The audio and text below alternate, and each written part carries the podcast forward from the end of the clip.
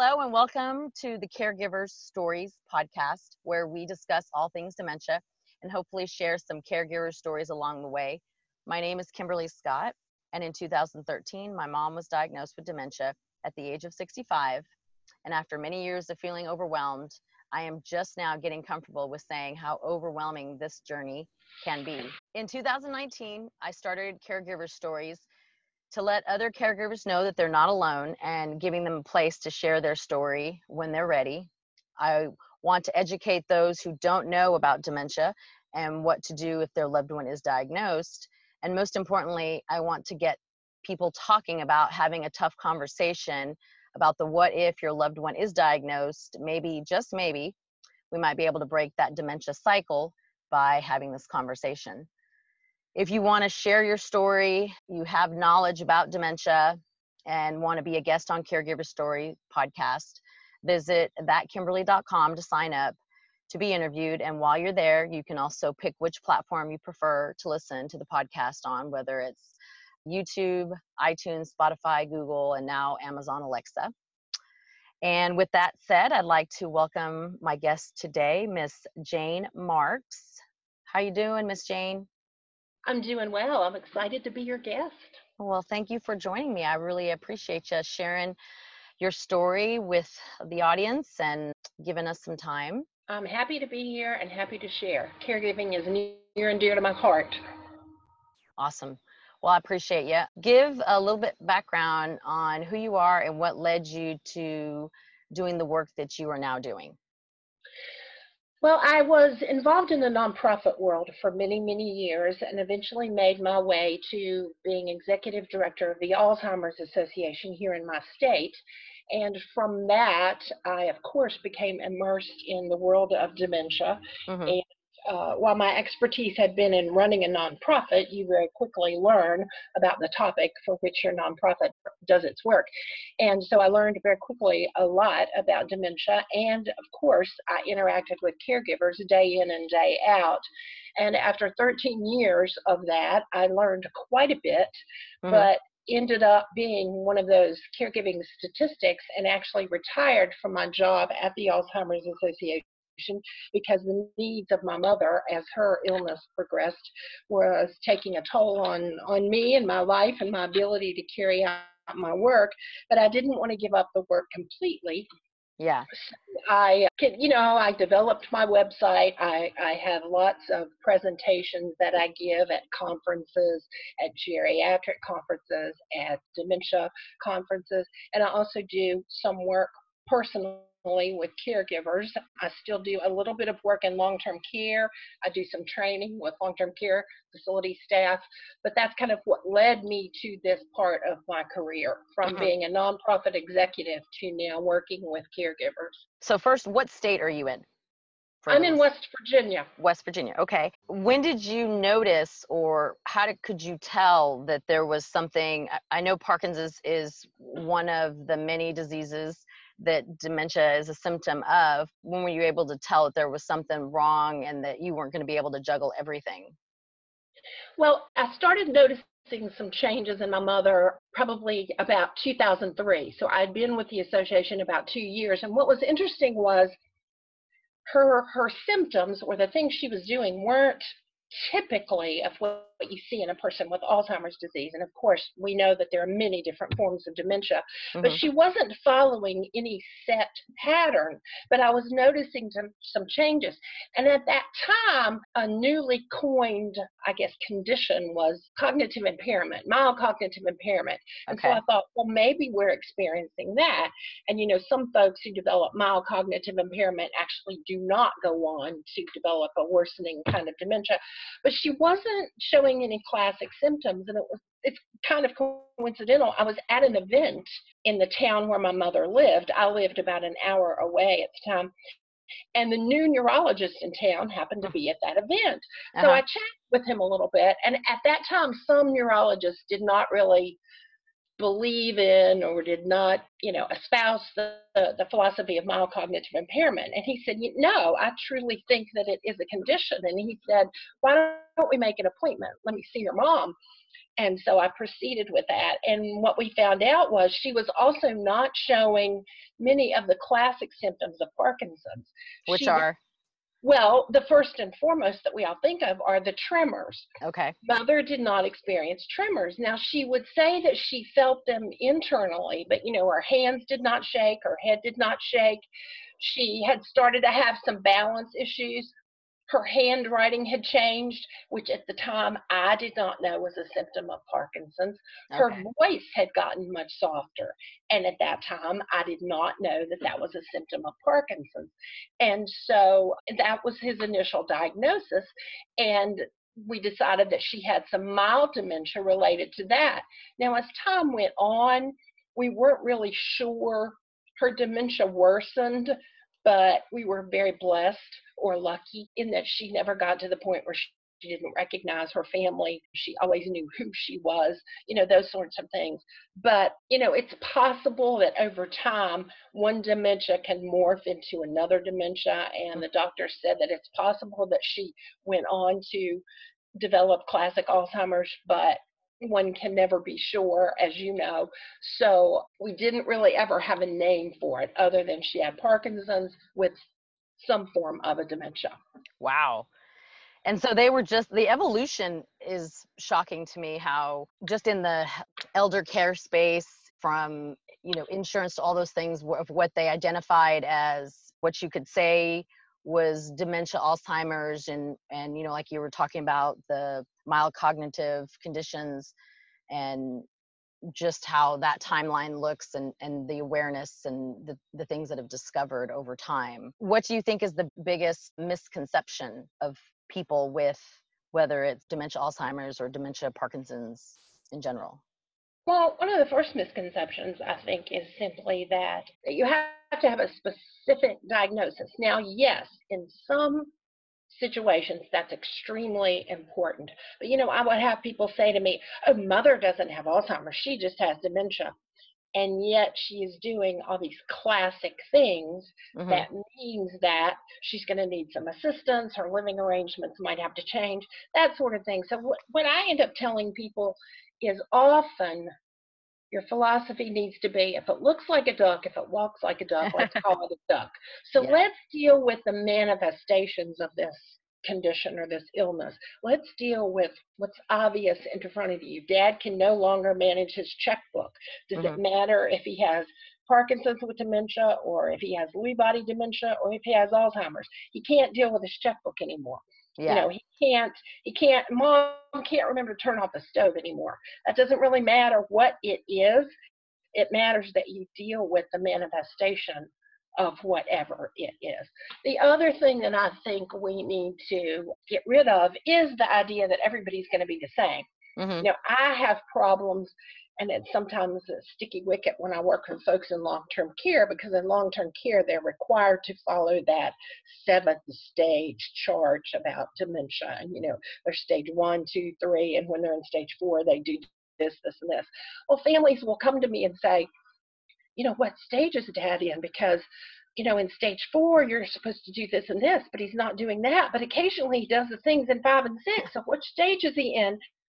And I say, does it really matter? Now, uh, certainly we know that part of the staging is to kind of give people an idea of where the person is on that journey, if you Yeah. will.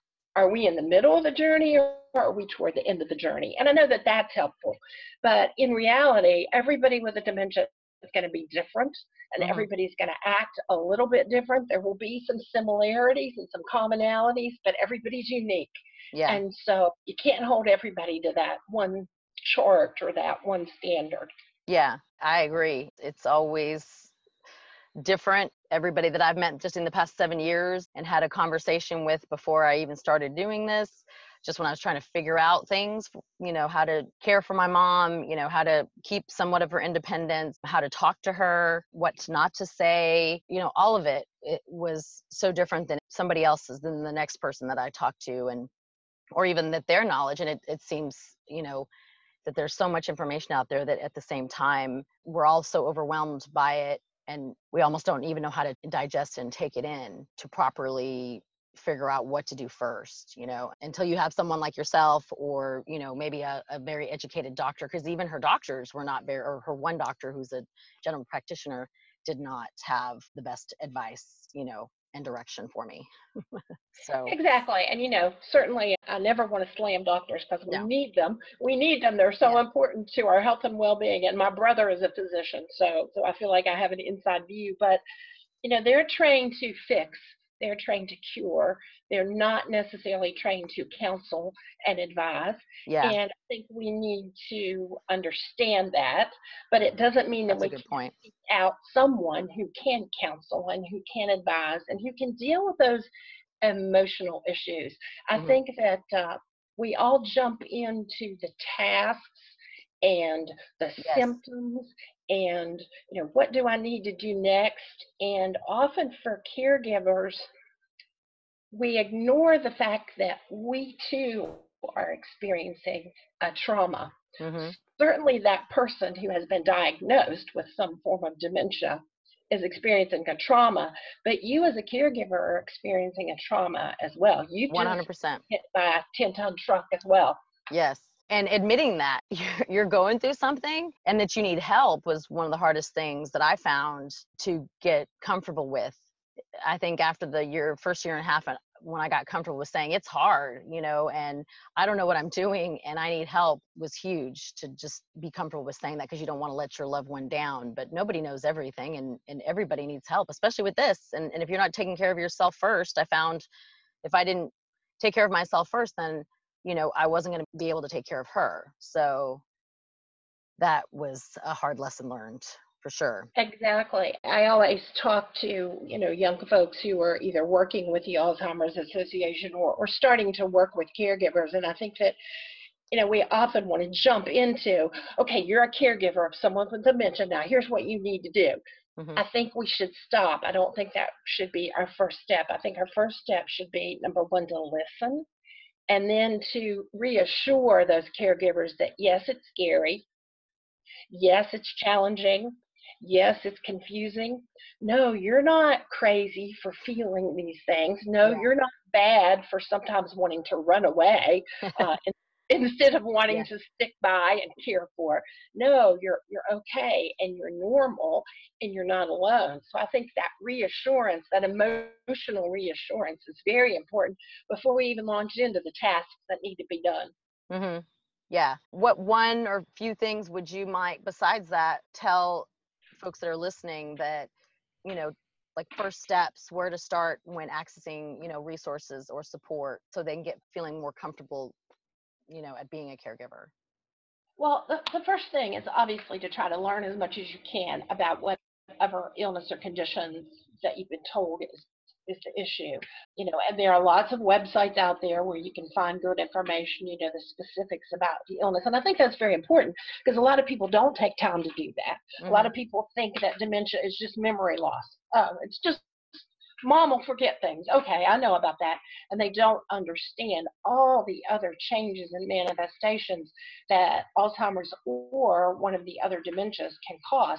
You know, mm-hmm. your vision can change, hearing will change.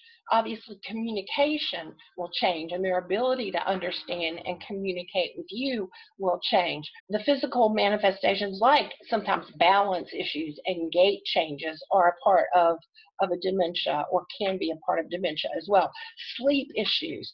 So it's much more than just forgetting. So learning about those things so you can be a little bit prepared is, is very important. But the other thing that I think caregivers should do is stop a moment and consider. And by consider, I mean consider your situation, consider your personality, consider your finances and the person for whom you need to provide care's finances. Stop a minute and consider all those things because that can help you as you then navigate the caregiving challenge. For instance, I was working with a gentleman who, I'll be quite blunt, he was very OCD. Mhm. He liked things in alphabetical order. He liked all the cans in the cabinet, you know, turned with the labels front forward. You know, he, he liked to organize and make sure all the soup cans were on the left side and all the vegetables were on the right side. Everything had to be had to be just so in the home. Mm-hmm. And as his wife's condition changed and she started to decline in her dementia, she still, however, wanted to be involved in the household care and in helping to wash the dishes or put things away in the cabinet. And it was driving him crazy because she wouldn't stick with the program. You know, she wouldn't put the cans in properly and she would try to dry the dishes and not get them completely dry. Or if she was helping to wash the dishes, she wouldn't get them clean. And it was driving him crazy. And finally I said, All right, who's suffering the most in this situation? Your blood pressure's going up, you're going to give yourself a stroke, you're frustrated and upset. If you have her leave the kitchen and try to get her to sit still, then she becomes frustrated. Why don't you just let go of your concern mm-hmm. and your habits and your focus on keeping everything, you know, alphabetized and let her be who she is now, who is that person who still wants to piddle in the kitchen and still mm-hmm. help you out and still put the groceries away and you let go just a little bit. So sometimes it's, it's important for us to consider our personalities and our own quirks uh, as well as that other person's so that we can make those adjustments as we move forward so that it's not quite so hard on us. Yeah i i agree. My mom and i are two similar creatures very headstrong. And once I stopped trying to fight that and slow down and really be okay with how she did stuff, even though it wasn't to my liking, it didn't matter, you know, and it really helped me be able to communicate with her and communicate to others on how to to be with her when when they are around her and when they're confused by her actions so it took a little bit but i feel like once i slowed down to really hone in on that it helped a lot and helped my frustrations, you know, become less because as a caregiver, you're already overwhelmed and then you want things to go a certain way, but it's never going to be that way. You just kind of, I felt I did best when I just went with it and however it worked out as long as she was happy and she wasn't harmed you know everything was still good with her that's all that mattered at the end of the day i just had to keep reminding myself of that i had the, the opportunity to go to england and spend a couple of days in a training session mm-hmm. with this wonderful woman whose name is Penny Garner. And Penny has now developed her own philosophy about dementia care over the years and now it's it's become her career and mm-hmm. of course she started out like many of us her mother was diagnosed and then he tells the story of the fact that her mother for some reason with her dementia whenever they were in a crowded place her mother assumed they were at the airport Hmm. The first time it happened, the first time it happened, they were in a grocery store, and her mother started talking about what gate they needed to go to and when their flight was leaving. And of course, Penny was confused and frustrated and said, For God's sakes, mother, we're in a grocery store. See the food, see the cart. But this yeah. kept happening. And, you know, Penny finally realized they were in a doctor's office waiting to get blood work when she had this aha moment. Her mother again leaned over and said, What time does our flight leave? And Penny just said, Oh, not for another hour. And then mother said, Where are we going? And Penny named a place that they were quite fond of. And Penny laughed and said they ended up having a great conversation. She said the rest of the people around us probably thought that there were two crazy women sitting there talking about being at the airport. But she said, I realized at that moment that my blood pressure was lower. I wasn't as frustrated. You know, I didn't need, I couldn't convince mom that we weren't at the airport anyway. So why not just go with the flow? Mm-hmm. That's true. Absolutely. Go with the flow. Best advice for sure. So tell the listeners how they can get a hold of you, you know, if they want to connect with you or if they have more questions about any of the services assistance that you provide to caregivers.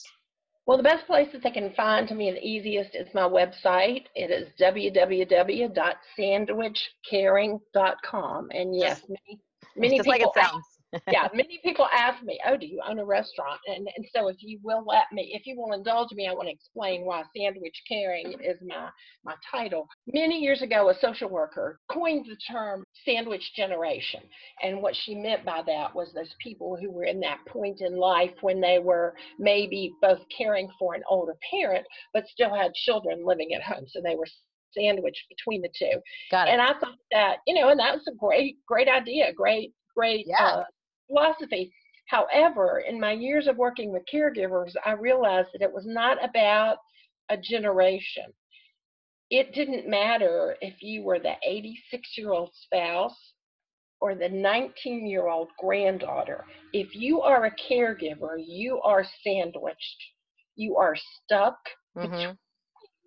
The needs of that person for whom you're caring and your own needs. You're stuck between their health care issues and your own health care issues, their happiness and your own happiness. You are sandwiched if you are a caregiver. So forget about the generation. Any of us that are caregivers are all, all sandwiched. So that's kind of my shtick, if That's- you will. That's a great shtick, if you want to call it a shtick. That's a great way to look at it. And if more people start having the conversation prior to getting into the sandwich situation or sandwich caregiving cycle, then I feel like it would be a lot easier on everyone, you know. But tell me a little bit about that conversation and that spot on your website where you tell your children about what they should do, you know, about what your wants are.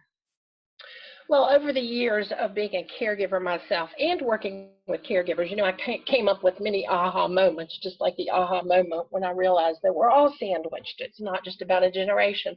And Mhm. one day it occurred to me as I was feeling very frustrated and unappreciated, and I felt like my mother didn't realize how much of myself I was giving to her care and to her happiness and well being.